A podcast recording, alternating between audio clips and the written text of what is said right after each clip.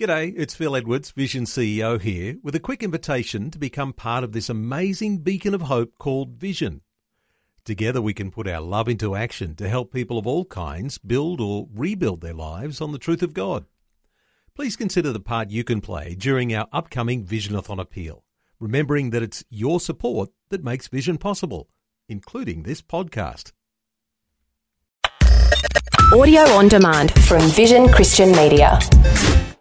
Jesus said, If you hold to my teachings, you are really my disciples. Then you will know the truth, and the truth will set you free. The book of Job is probably the oldest book in the Bible. The theme of this book is the problem of suffering. How can we reconcile the sometimes harshness and cruelty of life with the righteousness and love of God? This is a complex question, to say the least. Sometimes we suffer because of our own choices and behaviour. A person who works 80 hours a week for decades then suffers a heart attack can't exactly blame God. Also, there are physical laws in the universe. The law of gravity can't be suspended every time there's a technical fault in a plane. There's no one answer that fits every case of suffering. Now, when the New Testament church wanted to know how to deal with suffering, the Apostle James referred them to Job's example. He said, My brethren, take the prophets as an example of suffering and patience. You have heard of the perseverance of Job and seen the end intended by the Lord, that the Lord is very compassionate and merciful. Now, when Job suffered, he didn't have an example, but he turned to God. He had many questions, some of which were never answered. Like Job, we may never know all the reasons for the things we experience, yet we too can turn to the Lord and we can discover some things.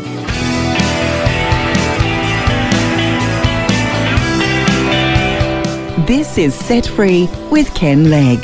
And thank you for joining us. It's a big subject this week when bad things happen to God's people. And uh, we're looking not only at the problem of suffering in general, but why sometimes God's people have to go through so much pain in life. And Ken, as you pointed out just then, realistically, we'll never know the answer to this question in its fullness.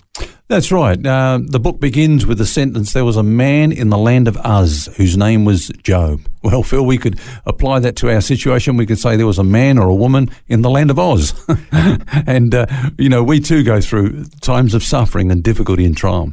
Now, you mentioned that we're looking this week at the subject of the suffering of God's people. Well, we're told about Job that he was actually blameless and upright. He was one of God's people. In fact, God used him as an example of uh, a person of great spiritual stature. We read about that in the book of Ezekiel. Uh, he was also prosperous. So one thing's clear right from the outset that godliness and prosperity don't make us immune from suffering. It's really interesting, actually, that God actually boasts about Job's righteousness to Satan. And, well, that's kind of where all the trouble starts. Yeah. In fact, the word Satan means the adversary. And, uh, of course, he's behind the evil in the earth. You know, Jesus described him as the thief who's come to steal, to kill, and destroy. Uh, but in contrast to him, of course, every good and perfect gift comes from the Father of lights. So Satan had been going about to and fro throughout the earth, up to no good. Mm-hmm. That's when you know God summons him. And then he appears before God. Now, I think there's a few things we need to understand about Satan. First of all, he's not equal to God. He's subject to him. In fact, his appearance before God wasn't a privilege. He didn't just sort of roll in, you know. He, he, he was actually summoned to give account. Where have you been? What have you been up to? What have you been doing? You know. Uh, another thing about Satan is that he's not like God. He's not, for example, omnipresent. He's localized. He's, he can only be in one place at one time. Uh, neither is he omniscient. Uh, that's an important thing in this uh, story that we're looking at, the story of Job, because uh, throughout this whole trial, he couldn't really see into Job's mind. Mm-hmm. Now, he thought he knew what was going on there and how Job was reacting, and he also thought he knew what was in Job's heart, but he was wrong. Mm, and Satan accused Job to God, even though he didn't really know his true character. Yeah, that's true. In fact, God's testimony of Job, as we've already pointed out, was that he was actually righteous contrary to what Satan said about him. But then Satan saw this hedge of prosperity around Job and he said, well, prosperity is at the root of his godliness. I mean, who wouldn't walk uprightly before you when you blessed him the way you have? You know, there's something in it for him. So he basically accused Job of what we call disinterested service. Does Job serve God for nothing? You know, you take away that hedge. Uh, you take away that, that shield, or you take away the, those blessings. Let me try him, and I'll prove that he's actually a hypocrite. Uh, Phil, you, you, you know that I emphasize a lot about the grace of God. And, and one of the things that I think grace exposes is this mercenary attitude. See, some people say if you lead a good life, God will bless you.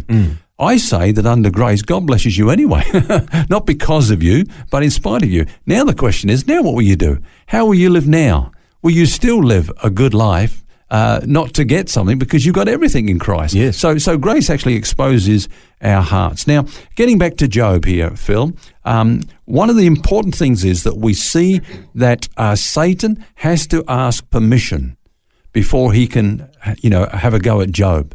And, and I love that, you know, because God is sovereign in our lives. Satan just can't do anything he wants to do. Do you remember when Peter was um, tempted? Uh, uh, Jesus said, you know, Satan has desired to have you. You look at the Greek, that word means to gain access by asking permission. So he had to ask permission before he could do what he even did to Peter, and tempting him and trying him and so on. So Job is ultimately in God's hand. Now we need to get a hold of that. He's not uh, subject to you know the whims of Satan. Satan had access to him, but it was limited, and it had to have God's approval. Uh, that whole meeting actually kind of does my head in to understand how that actually uh, actually happened. Yeah. But what we're dealing with here is that what we refer to as the sovereignty of God, isn't it? It's, Yeah. it's when Paul says, you know, all things work together for good for those who love God and for those who are called according to his purpose. We all know that scripture very well. For the believer, everything that happens to us is either determined or permitted by God. But does that mean that we have to accept it all as being good? You know, is the bad good? Job's a good case for this. Yeah. No, the bad isn't good. In fact, uh, evil doesn't originate with God. But it, here's the thing it can be used by God for good. Uh, t- take radiation, for example. Okay, now we know that that's destructive, but it can be used for good. It can be actually used to destroy cancer in some cases. So God will allow evil to fulfill his greater purposes. Now, his ways, of course, are higher than ours. Uh, and the facts are that we live on a fallen planet and the effects of sin will not be eradicated until sin itself is finally and forever removed from this earth. But God can use the evil to serve his purpose. But of course, uh, that's not the full answer. But it's an important part of this whole answer, uh, you know, and, and question of suffering. It's fascinating to read the story of Job and uh, Satan's approach. He goes to attack, and his goal is to get Job to curse God, uh, but doesn't happen. No, in fact, that's his goal for every one of us, isn't it? Remember, the original temptation was to believe the lie that God doesn't have our best interest at heart.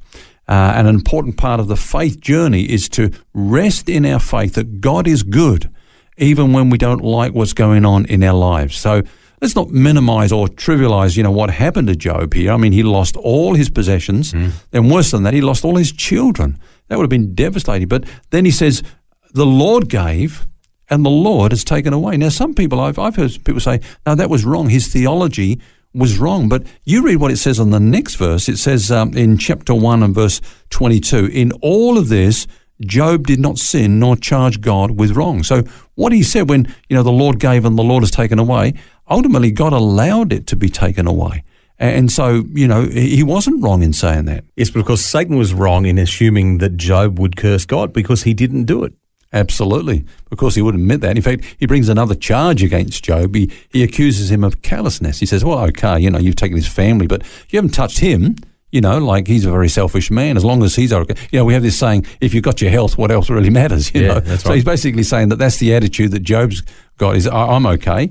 Uh, you know, as if that would be his attitude. And then, of course, on top of that, his wife comes along and says, well, just curse God and die. You know, what, what, what, has God done for you, you know? But look at Job's response. He says, um, uh, You speak as one of the foolish women speaks. Shall we indeed accept good from God and shall we not accept adversity? And then he says this In all this, Job did not sin with his lips. So everything Job has said up to this point is correct. It must have been pretty tough for Job. On top of all that he went through to hear his wife to, to say, you know, curse God and die, would have been temptation, I would imagine. Yeah, well, her philosophy was, you know, thank God for all the good things that go right in your life. Hmm. But when things start going bad, well, just drop God, forget Him, you know. Whereas Job's theology was this bad things happen in life, even to good people. Therefore, thank Him for the good, but trust Him in the bad.